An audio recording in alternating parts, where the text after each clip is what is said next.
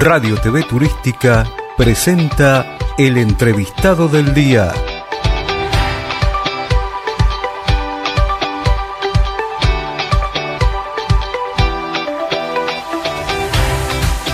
¿Cómo se está desarrollando el Congreso y las expectativas que tienen? Bien, la verdad que estamos muy contentos con 1.270 y monedas de inscripto, lo cual en la previa para nosotros iba a ser un congreso de 700, 800 personas con toda la furia, por el lugar, la conectividad aérea, qué sé yo, estamos satisfechos, creemos que las charlas son interesantes, hay un contenido temático que a la gente parece que la sedujo para venir y ahí estamos, estos son los momentos del minuto a minuto, pero estamos muy contentos y vemos a los agentes de viajes relajados, disfrutando. ¿Cuáles son las herramientas que están necesitando los agentes de viaje hoy eh, en este mundo de la pospandemia, podemos decir, la estamos dejando atrás. Sí, negocios, nuevas herramientas, tendencias. Ahora en un ratito hay una charla que habla sobre la guerra y lo que será quizás un escenario mundial posguerra Después viene una charla que habla de criptomoneda y lo que es todo eso para desmitificar un poco. Después las charlas de motivación, de mañana el doctor López Rossetti, de cómo se maneja el estrés que nosotros en pandemia hemos tenido demasiado y las consecuencias que puede dejar. Así que ese es el contenido general.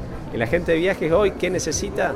Que el pasajero confíe en el agente de viajes, que cada vez que piense en un viaje vea que tiene un agente de viajes cerca que lo puede consultar y nada, estamos para servir a la gente.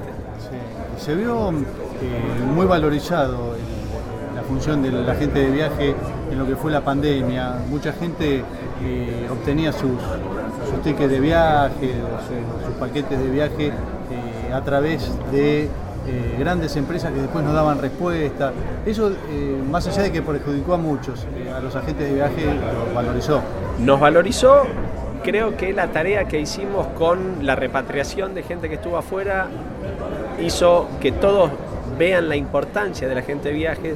Nosotros no somos solo cobradores y, y entregamos vouchers. Lo que nosotros hacemos, damos servicio y damos una garantía. Entonces la gente creo que vio eso. Por suerte, enhorabuena.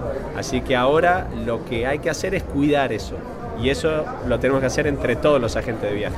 Y la oportunidad de llamar a un agente de viaje desde cualquier parte del mundo, a cualquier hora del día, para consultarle por una dificultad, cosa que a las grandes empresas era imposible. Sí, una de las charlas de hoy habla justamente sobre eso, sobre la presencia en cantidad de horas que tenemos que tener las agencias de viaje para los pasajeros. No solo la agencia de viaje, sino como persona el agente de viaje que se hace cargo de sus pasajeros que tienen en el exterior y no los abandona. Sí, sí, sí, hubo casos, la verdad que cuando fue la pandemia los casos fueron especiales, a ver, un escenario que nadie conocía, donde los... Pero toda la vida la gente de viajes es así, que se hace cargo de, su, de la persona que viaja.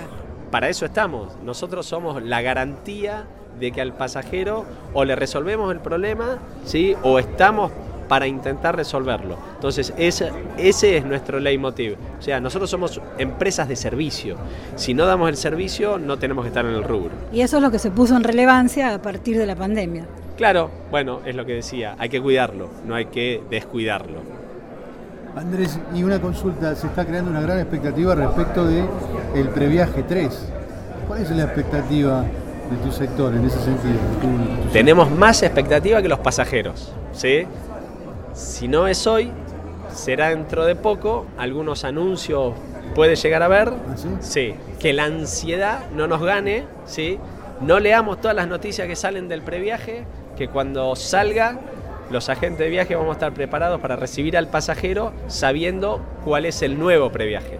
Lo que sabemos es que va a haber en un formato distinto, lo que nos falta saber es a partir de cuándo. Ojalá que hoy sepamos algo.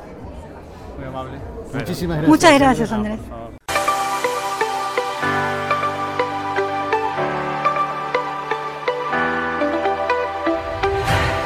Radio TV Turística presentó el entrevistado del día.